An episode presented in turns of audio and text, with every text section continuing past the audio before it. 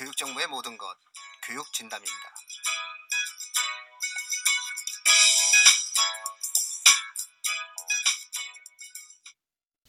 안녕하세요. 교육진단입니다. 자, 오늘서부터 4강의 강의를 통해서는요.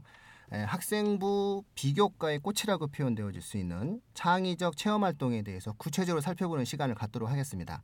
자, 지난번 학생부에 대해서 그 청취자 여러분들과 이야기했을 때 총 10개의 항목이 있다라고 말씀드렸었죠. 그중에서 창의적 체험 활동은 구체적으로 4개의 항목으로 이루어지게 됩니다.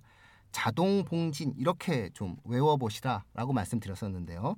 자율 활동과 동아리 활동과 봉사 활동과 진로 활동에 관련된 영역이죠. 앞으로 제 4강을 통해서 네버 네 개의 강의를 통해서 아, 자율 활동과 동아리 활동, 봉사 활동, 진로 활동에 대해서 구체적으로 하나씩 살펴보도록 하겠습니다. 아, 오늘은 먼저 자율 활동 부분에 대해서 그 살펴보도록 하겠는데요. 아, 이 자율활동 부분들에 대해서 구체적인 내용들을 설명해 주실 분은 예, 김 입시에 있어서 어떠한 예, 내용들 담당하고 계시는 예, 분당 올가교육의 입시 전문가인 김홍창 소장님을 모시고 한번 예, 말씀 듣도록 해 보겠습니다. 자 안녕하세요. 아, 안녕하세요. 반갑습니다. 예, 예. 자 진로 예, 과정에 대해서 먼저 예, 이야기를 하는데 예, 그 중에서 자율활동 부분들에 대해서 먼저 말씀을 드리고 싶어요. 예, 도대체가 예, 자율활동이라는 게 구체적으로 뭘 의미하나요?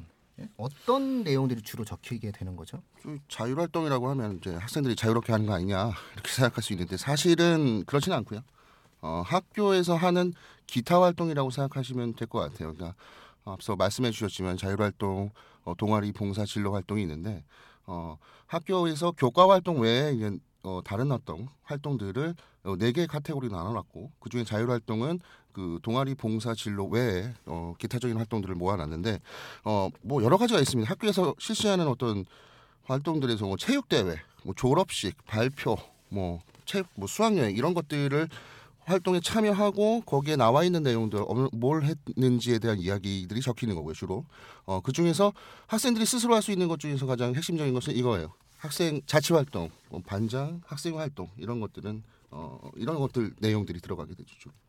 그럼 반장 안 되면은 자율활동 없는 거예요? 아니 그렇지 않고 반에서 이제 활동하는 거 예. 어떤 그 사실 반 체육 대회 이런 것들도 반 자체 활동이라고 할 수도 있죠. 거기서 어떤 활동들을 했느냐 꼭 반장이 아니어도 그 안에서 자기가 무슨 일을 했다라고 하면 뭐 충분히 지켜낼 수 있, 어, 적힐 수 있는 거고 오히려 반장이었다라고 적히는 것보다 반에서 어떤 역할을 했다라고 구체적으로 적히는 것이 훨씬 나을 수 있습니다. 예, 그렇다면 일단 자율활동 부분에 대해서는 예, 저희가 한번 정리를 해보면 의외로 그러면 자율활동이라고 하는 영역은 모든 학생들이 공통된 활동을 할 가능성이 높겠네요. 졸업식은 예. 졸업식은 다 같이 하니까요. 거의 붙여넣기 식으로 어, 어, 어떤 학교에서 이런 이런 활동들은 매달 있지 않습니까? 그래서 어, 체육대회가 5월 며칠 날 있었다. 그럼 음. 모든 전교생이 사실 5월 며칠 체육대회에서 무슨 활동을 하게 되는 거죠. 음, 거기에서 어, 기본적인 내용으로 다 도배가 되든가 아니면은 어, 뭔가 색다른 내용이 들어갈 수도 있죠.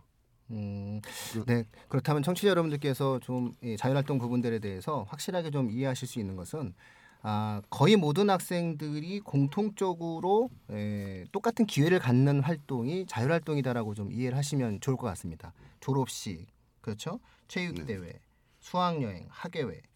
근데 중요한 건 그렇다면 여기서 우리 애가 독특하고 특별한 뭔가를 해야 된다는 얘기죠. 네, 그렇죠. 예, 뭔가 다른 모습들이 보쳐 비춰주면 좋죠. 예, 체육대회 아. 때뭐 달리기를 잘한다거나 아니면은 어, 그 예전에는 응원을 잘한다거나 예, 예전에는 전에 그 대회를 자율활동으로 연결시킬 수 있었는데 이제 그게 이제 막히면서 어 그것은 좀 의미가 없어졌고요.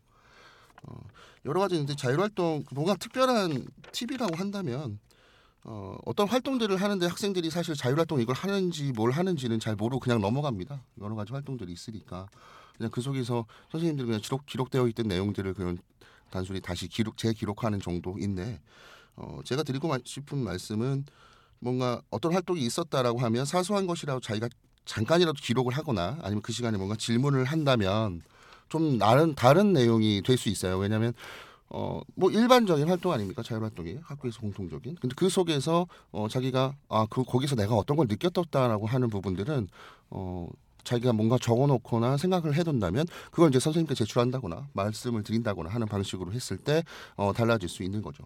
아 굉장히 중요한 그 팁을 하나 말씀해 주셨네요. 결국 자율 활동은 계속적으로 말씀드리지만 모든 학생들에게 대부분 공통된 기회가 주어지기 때문에 그렇죠? 공통된 기회가 주어지기 때문에 내 학생의 독특하고 특별한 활동을 하기 위한 스스로의 노력이 필요하다 이런 얘기죠. 예를 들어서 초청 강사의 강연이다라고 하는 것은 전교생에게 똑같은 기회가 주어진다고 했을 때 그 초청 강사의 강연을 듣고 우리 학생이 거기에 관련된 책을 읽고 리포트를 제출한다면 네, 다른 그렇죠. 학생들과는 다른 자율활동이 기록될 수 있다 이런 말씀이신 거죠. 네 그렇습니다. 그것도 예, 예. 학생부의 어, 스토리라고 하는 부분들까지 고려한다면 독서 활동 여러 가지 연계성을 고려했을 때 그렇게 이제 스토리가 만들어지는 것이죠. 예, 아주 뭐 좋은 말씀 일단 많이 해주셨고요.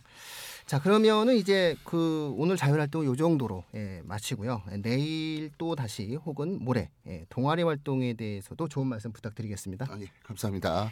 예, 예. 자, 청취자 여러분, 오늘은 6분 안에 끝내고 있습니다. 점점 교육 진담이 진화하고 있습니다. 자, 교육 진담에 5분만 투자해 주십시오. 청취자 여러분들도 입시 전문가가 될 수 있습니다. 예, 마칩니다.